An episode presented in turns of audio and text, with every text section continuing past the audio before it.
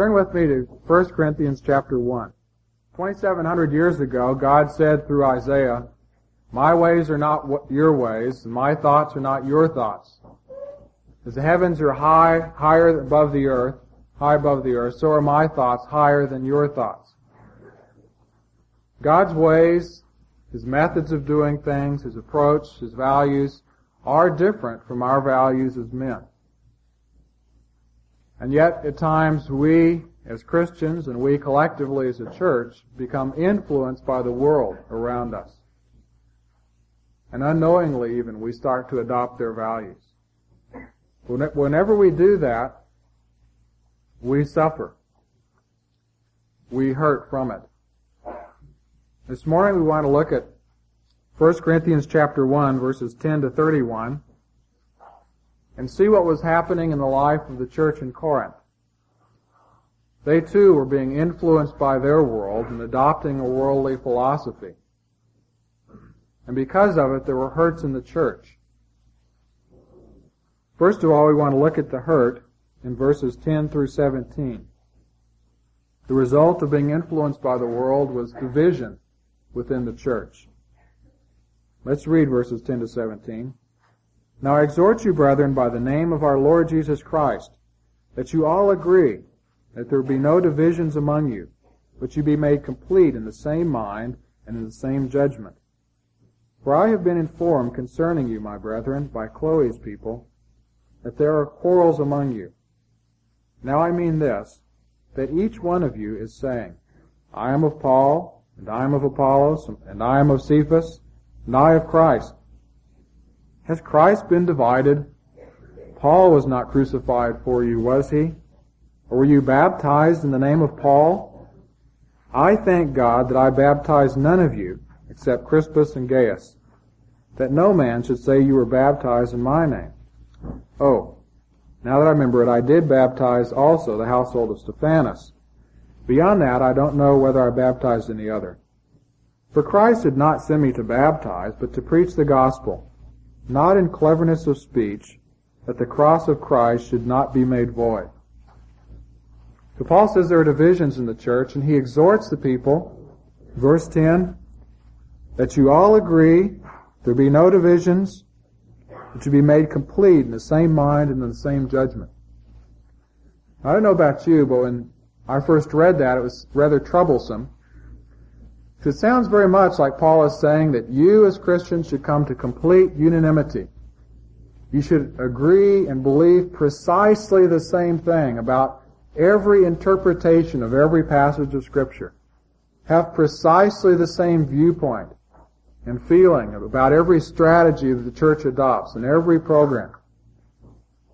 The problem with that, of course, is that when people are given the freedom to think for themselves, no two people think precisely the same.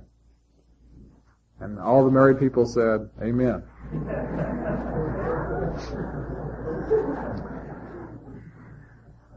because we are limited, we don't have a complete grasp of all that God says, and we each have our own perspective and slant on things.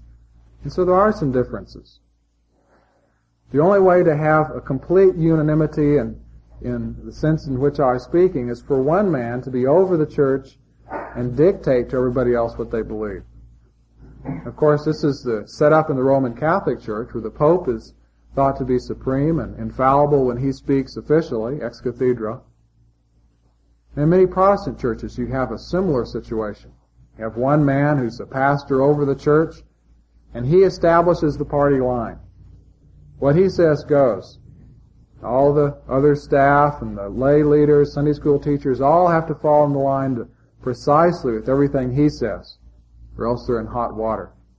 Now fortunately we don't have that kind of situation here at Cole. We're given the latitude to, to believe as we understand the scriptures. There are certain limitations, of course, but we're given a great deal of latitude and it's recognized that, that not everybody agrees. One of the fun parts about our staff Bible studies is to see where we disagree and try to hammer out our differences. And we don't always come out to the, at the same place. But We're given that latitude. Well, Paul does sound like he's saying, though, He says that you all agree to be made complete in the same mind and the same judgment. That certainly sounds like he's saying that you all believe precisely the same thing. But we get a different understanding when we understand the background out of which Paul was writing and the way that these words were used in the Corinthian culture. These words are taken out of the political sphere of life, and the word that you all agree or speak the same thing, that phrase, was meant that there be no disagreements, no divisions about you, but that you come to uh, harmony with one another. The word that says that you be made complete was used in the Greek political life of, of mending factions. So Paul is saying is it's not like we all sing a song in unison, but rather that we sing it in harmony. It's not that we all believe precisely the th- same thing, but that we uh, we're allowed to disagree, but just not to be disagreeable about our differences. And that's what he's after. Not unison, but harmony. Now divisions come whenever we lack that harmony, whenever a we, they mentality starts to develop in the church. You have certain people who hold opinions or preferences one way. After a while, these preferences become convictions. I must stand for my convictions. And pretty soon you feel that those convictions, you see the way things ought to be run, or the way this scripture ought to be interpreted, and therefore you start feeling this is the way things ought to, to happen. And you start insisting, whether by actions or by attitudes, that other people fall in line with you. And suspicions develop and arise between you and the other group. And the we-they mentality develops and it, and it widens, the gap widens between you. You start feeling that you're the only ones who have the real insight and the real, real key to what should make the church run. Well, how do we give up this kind of, of feeling? How do we develop a unity? Well, we do it when we recognize that Jesus Christ is the Lord of the church, not me, not you. He's the one who calls the shots. If He has said in Scripture that things should be a certain way, and that's made clear, then we have to go by that.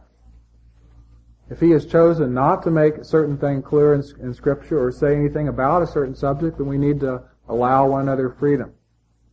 Not insist that my way, my conviction, my interpretation be held by everybody else. We must come to a unity of purpose so that our purpose is to glorify Jesus Christ, not to get my convictions held by everybody else and followed by them.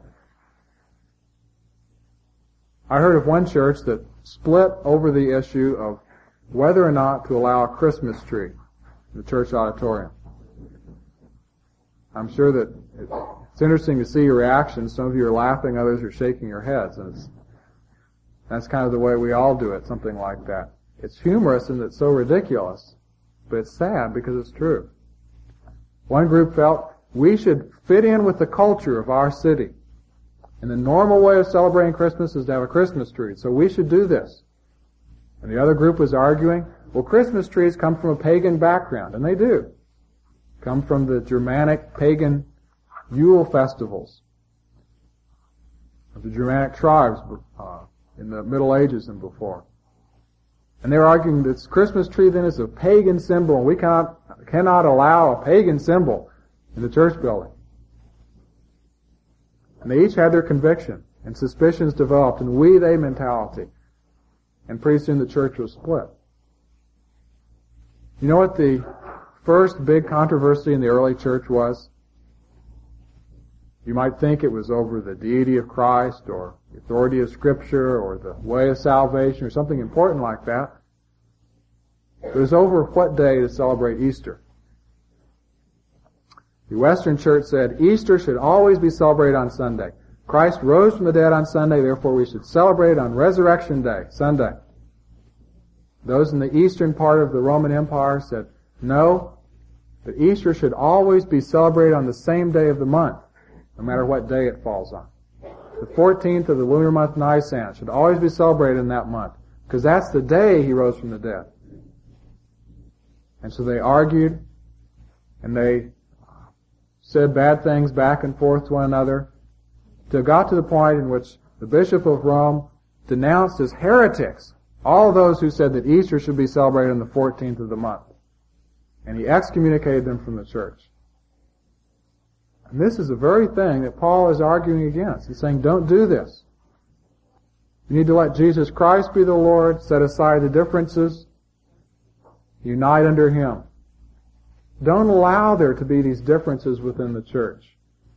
A charismatic group and a non-charismatic group, and they're the we they mentality, or premillennial and amillennial, or those who feel that we should have a formal worship service with, with organ music and quiet solitude and reverence, and those who say no, we should have a relaxed uh, worship service of joy and sharing and guitar music and blue jeans.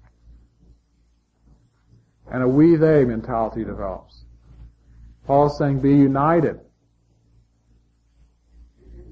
Set aside insisting on your way and come to the unity that is there in the body of Christ.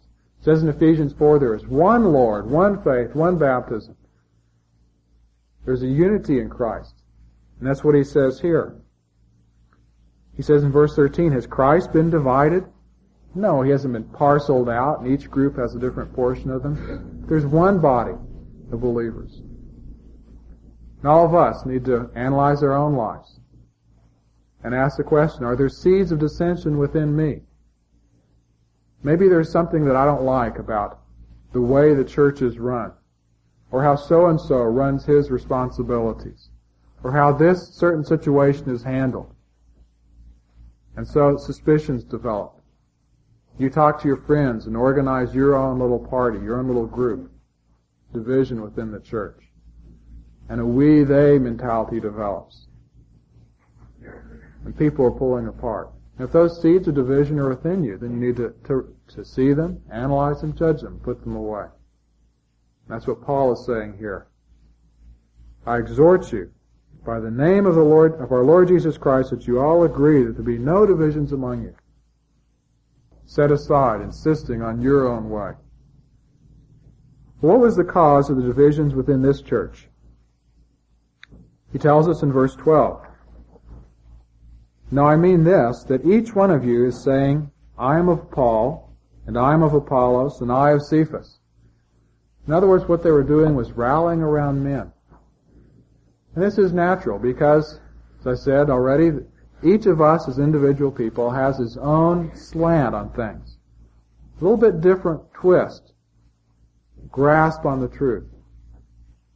And therefore it's easy for us to find one individual we really like Rally around that person and stand behind him.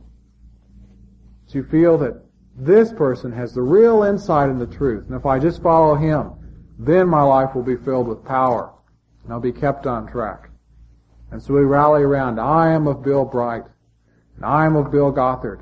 And I am of David Roper. I haven't yet heard anybody say, I am of Steve Newman, but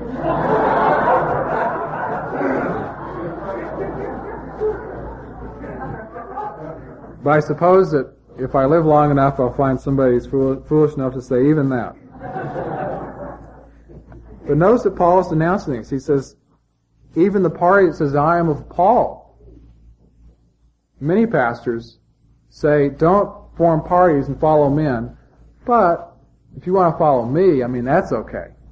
Because after all, we here at this church, under my leadership, do have a kind of a foothold in the truth, a corner in the truth.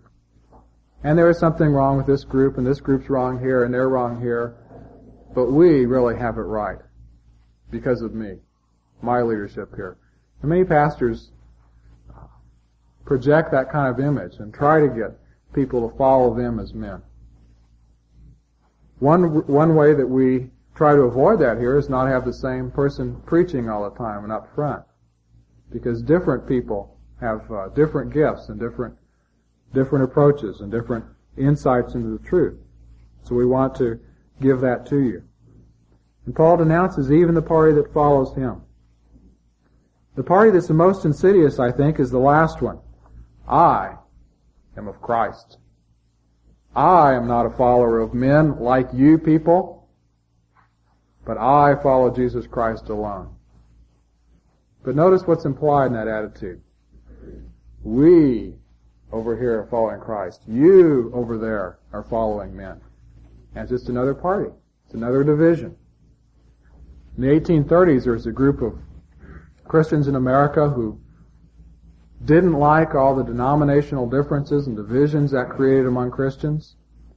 He started following Thomas and Alexander Campbell, who were preaching against this sort of thing and preaching on Christian unity, celebrating the Lord's Supper in such a way that all Christians of different denominations could come and not be excluded, etc.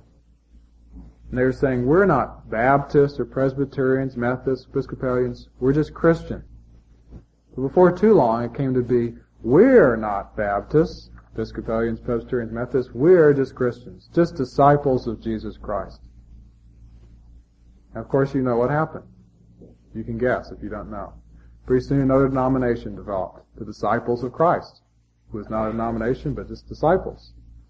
And pretty soon, before too long, it split into three denominations. Disciples of Christ, Christian Church, Churches of Christ. Now, party spirit, that mentality is so hard for us to fight.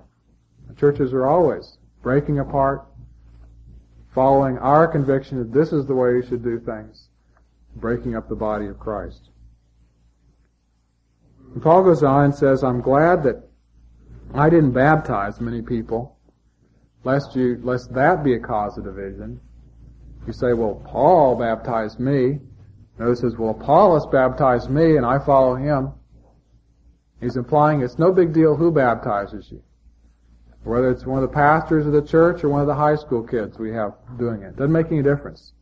The baptism, the importance of the baptism is what symbolizes, not who does it. And then in verse 17, he tells us the reason why they were rallying around men here in Corinth. He says Therefore, Christ did not send me to baptize, but to preach the gospel, not in cleverness of speech, or as it literally means not in wisdom of speech, wisdom of word, that the cross of Christ should not be made void. What they were doing was overvaluing eloquence and human wisdom, which was natural for the Corinthians. This is how they were being influenced by the world around them. Because Corinth had a long history of philosophy and intellectual depth. In Paul's time, the very phrase Corinthian words meant words that were chosen because they would be pretentious. They'd put on a show of intellectual profundity and great learning. And the Corinthians were like this. They really valued these things highly. And that's why they were rallying around men. Well, I am of Apollos because he is a great, eloquent speaker. Paul really can't speak that well. Well, I am of Paul because he is a deep, profound thinker. And Apollos can't write the epistles that, that Paul does. And I am of Cephas because he is a man of great power in his preaching. And they were valuing these human abilities, and the human wisdom of these men. And therefore rallying around a particular man, thinking that by being in his party, following Him, getting close to Him. That will be my source to spiritual power and victory and effectiveness. Well, in verses 18 through 31, Paul tells us two reasons why overvaluing human eloquence and reason is wrong. First one in verses 18 through 25. Let's read those verses.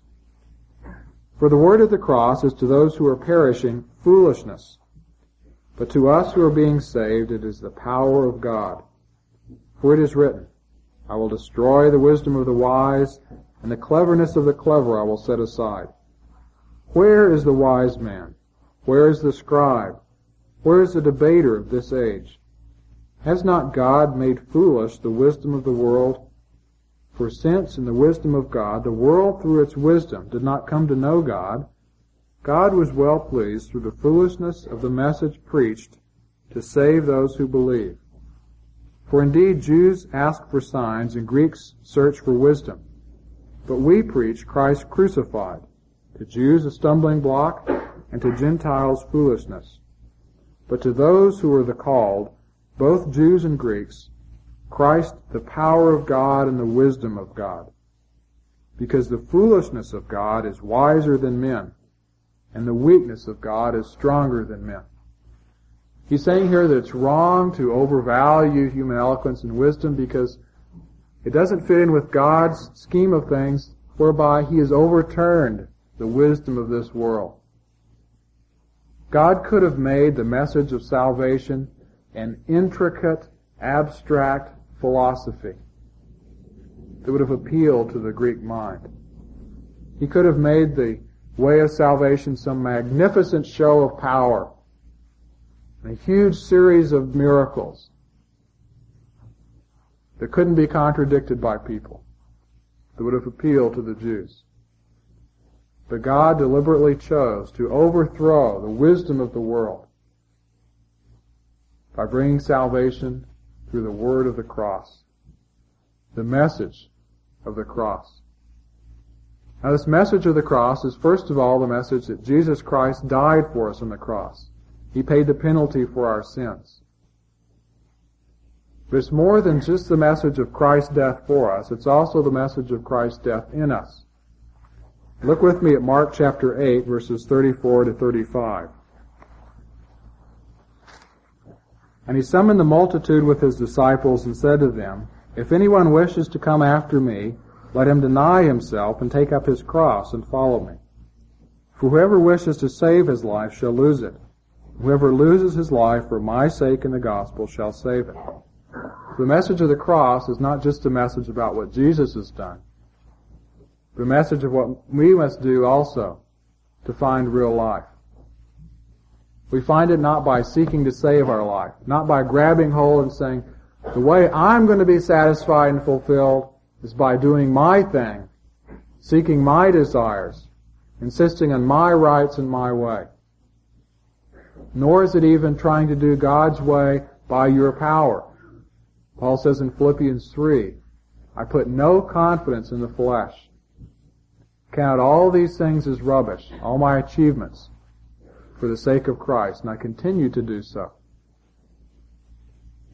In other words, we, the message of the cross to us is a no to all that we are, to our fleshly desires, our selfish urges,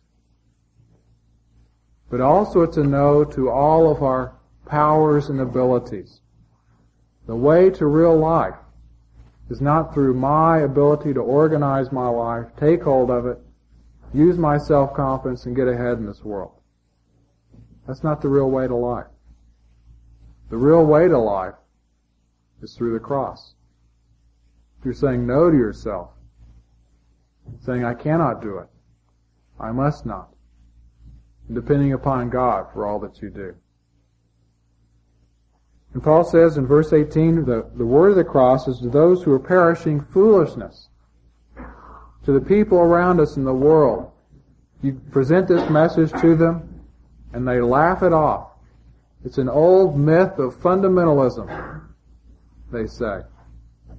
It's foolishness.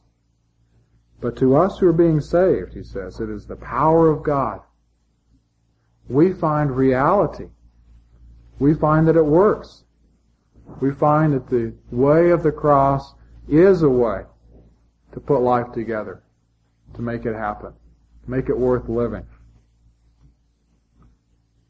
And Paul says that God deliberately overturned the wisdom of this age. He quotes from Isaiah in verse 19 of God's intention. I will destroy the wisdom of the wise. The cleverness of the clever I will set aside. God deliberately arranges the world would not come to know God through the world's own wisdom, but rather through the foolish message that he preached. The Jews, he says in 22, asked for signs. A great miracle. They were looking for, for a Messiah who would be a political deliverer, free them from the oppressive power of the Roman Empire. The Greeks were searching for wisdom. Greek philosophy of the ancient world was very much like Eastern philosophy of the uh, of the world today, Hindu philosophy. And according to it, the problem of man is not sin, but ignorance. And so what the Greeks were seeking was a philosophical system that would answer all of our problems and make rational sense out of things. Said what we need is not a sacrifice, but a teacher. Not a savior, but a guru who would teach us the truth, who would let us see that we have a spark of divinity within us, and then we, by our own power, can, can put life together.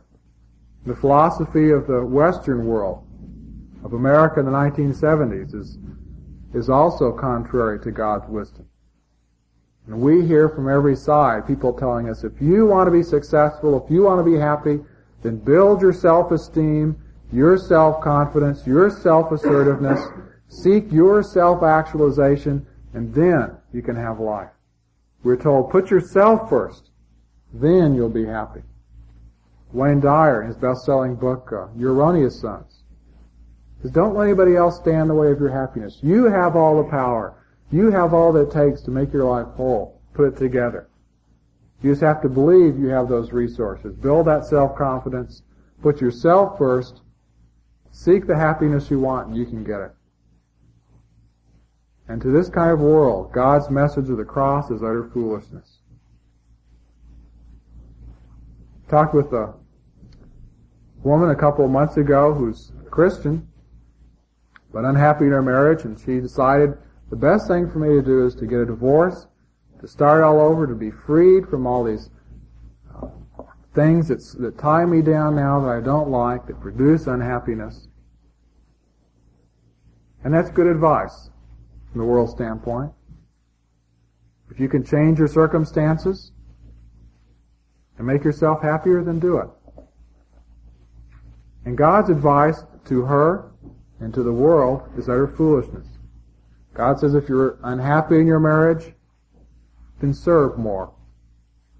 Give up your selfish desires rather than give in to them. Seek to serve your mate more, not to demand more. That's ridiculous. Doesn't make sense. You want to be happy, you have to seek your own happiness. At least that's what the world says. But God deliberately chose a philosophy contrary to the world, to shame the world. When we value human eloquence and human wisdom, we're saying that human abilities are the real secret to life. If you have them, then you can have life. God says no. But it's through self-denial, through the message of the cross that you don't have what it takes. You have to say no and lay hold of what Jesus Christ has for you. And he says in verse 25, well, in verse 24, but to those who are called, both Jews and Greeks, Christ is the power of God and the wisdom of God. He makes sense out of life, and it works. He puts it together. Because, verse 25, the foolishness of God is wiser than men, and the weakness of God is stronger than men. God's way of doing things may be utter foolishness to the world, but it works. Whereas the world's philosophy really doesn't. It might appear to on the surface, but it doesn't really work. There's no power in it. But in God's way of doing things, there is power. Then verses 26 to 31, Paul tells us a second reason why overvaluing human wisdom and eloquence is wrong. For consider your call, brethren, that not, many of you were wise according to the flesh, in other words, according to human standards, not many mighty, not many noble, but God has chosen the foolish things of the world to shame the wise. And God has chosen the weak things of the world to shame the things which are strong. And the base things of the world and the despised God has chosen, the things that are not, that he might nullify the things that are, that no man should boast before God. But by his doing you are in Christ Jesus, who became to us wisdom from God, and righteousness, and sanctification, and redemption. that just as it is written, let him who boasts boast in the Lord. And the reason it's wrong to overvalue human eloquence wisdom is because it runs contrary to God's status system. system. Now God could have chosen that all heads of state, all movie stars, all professional football players, all beauty queens would all become Christians. And they could say, look at me. I'm a person of great status. You should become a Christian too. But he says that God deliberately chose the weak and foolish things of the world. He says there are some who are rich and famous, have status, powerful, but not many. God deliberately chose people like you and me instead, so that he could shame the mighty, put them to silence. And it's wrong to overvalue human eloquence and wisdom because we are, by doing that, we are overturning God's system of values. We can do that in a couple of ways that I think of. One is, is by celebrity, celebrity worship. We overvalue status in others. We make a big deal about people who are the presidents of corporations and rich and president of the student body and a football hero and uh, beauty queen and all these types of things. And yet we as Christians often idolize all these people, make a big deal. Now can you imagine some church advertising? You know, you read the Saturday paper in the religious section, you see all those advertisements. Imagine yourself reading one. Come here at our church, Joe Splodnik, who tried out for the Denver Broncos, but was cut. And now he's pumping gas at the stinker station over in State Street. And then you see another one. Come here at our church, Bonnie Beautiful. Young woman aspiring to be a New York model and a film star. She entered the Miss Idaho pageant, but came in 42nd. And now she's selling makeup at a Sears store in Pocatello. Now, I'm not saying it's wrong to maximize on the opportunities that are available through things that people do and to use Chuck Colson's fame and things like that to open doors to the gospel. But it's wrong when we make a big deal out of these things and think these are really the important things. When we think if we could, if God could just get the BSU quarterback to become a Christian, and then Farrah Fawcett Majors, and then uh, Albert Brainstein, then we could really have an impact upon our community. Or if we could just get a whole bunch of people to get PhDs and gain respect and then go over to BSU, we could win that campus for Christ. Or if we can all become presidents of our corporations, become millionaires, then we can win the business community for Christ here in Boise. Maybe if we do that, we'll be the business community. Um, the problem is when we put put a lot of stock in these things. Now we can overturn God's value system, His status system, by worshiping others, the celebrities. We can also do it by putting a lot of stock in these things for ourselves. There's an insidious philosophy that invades a church from one generation to the next. It says something like this. If you want to be a good witness for Jesus Christ, then become the valedictorian of your school. Basketball star, beauty queen. Have the best tulips on your block. Win at the bridge club every week. Become a millionaire. Make sure that you're socially with it. The flashiest dresser among your group. Always look just perfect.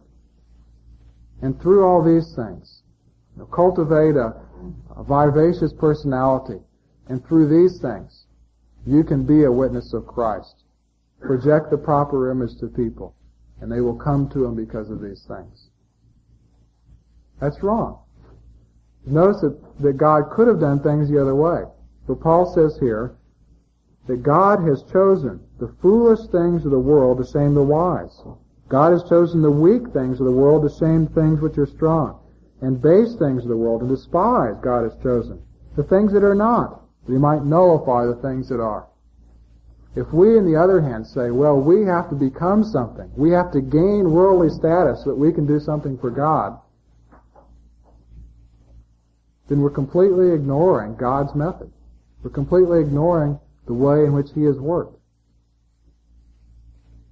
If we start to get the idea that if we can just get together enough money and enough advertising expertise, then we can put together an evangelistic campaign that can reach Boise. Or if we somehow think, well, an important part of my witness is that I have to become a flashy dresser. Always be in. Make it in the in crowd. Then I can do something for God.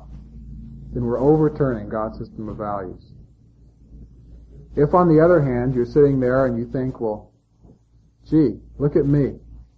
I'm a little bit overweight, got a few pimples, never have been able to dress right. I'm always feel like I'm out of style. My flowers always die. I always lose at bridge. I can't play tennis. I'm not don't have a great deal of respect at work.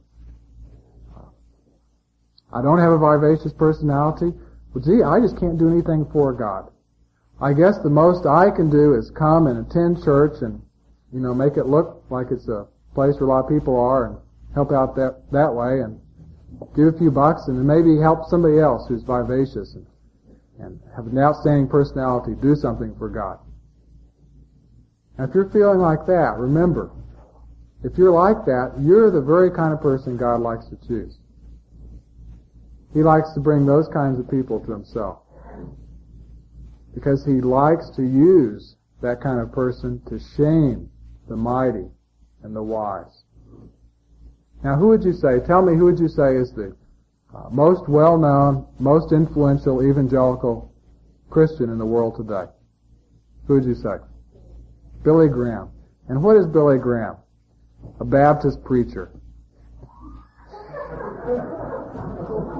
I remember when I was in high school, and I was dating a girl from the uh, ritzy part of town, and she later became a debutante, and her parents were all into that kind of thing, and they went to the Episcopal Church with Vance Packard. His book, The Status Seekers, says that's the best, most prestigious church to go to. And we were at a uh, young life group had a parents meeting, and we both got our mothers to come. And during the meeting, I quoted a few Bible verses, and she told me later on that that her mother said, "Well, what does Steve want to be? A Baptist preacher or something?" A Baptist preacher just doesn't have a lot of respect and status in the world's eyes. And yet that's the type of person God has chosen to be probably the most influential man in Christendom today, Billy Graham. He's preached to more people than anybody in human history. Or who do you think of when you think of somebody who's the most influential Christian philosopher? Who do you think of? Francis Schaeffer. Well, who's Francis Schaeffer? He was a Sunday school representative, traveling around Europe, uh, working Sunday school materials for children. And what did the university professors think of him? Well, he doesn't have a degree from any prestigious university, just a, a little known seminary, doesn't have a PhD, the doctor's only honorary, hasn't written any scholarly works. His works may be over our heads, but they're, but they're not written in the same way that scholars at universities write things. And he's despised as being superficial and uh, not fitting in with their way of doing things. And yet God has chosen him to be the most influential Christian philosopher of our age. And he's done a great service. But this is the way God does things. He likes to choose the weak and despised of the world to shame the mighty. We, I would expect that you know, if I wanted to make an impact upon the intellectual community, I'd need to get a PhD from Harvard and one from Cambridge and one from University of Basel, and you know, get a few of them going and write a lot of scholarly works and get an important professorship at a prestigious university, and then I could do something. The God's way is to choose somebody who's weak and despised in the world and use such a person. We need to, that brings up another question about God's choosing. Notice that he doesn't say God has chosen the gospel which is foolish, that only foolish people would believe, but he says that God has chosen foolish people.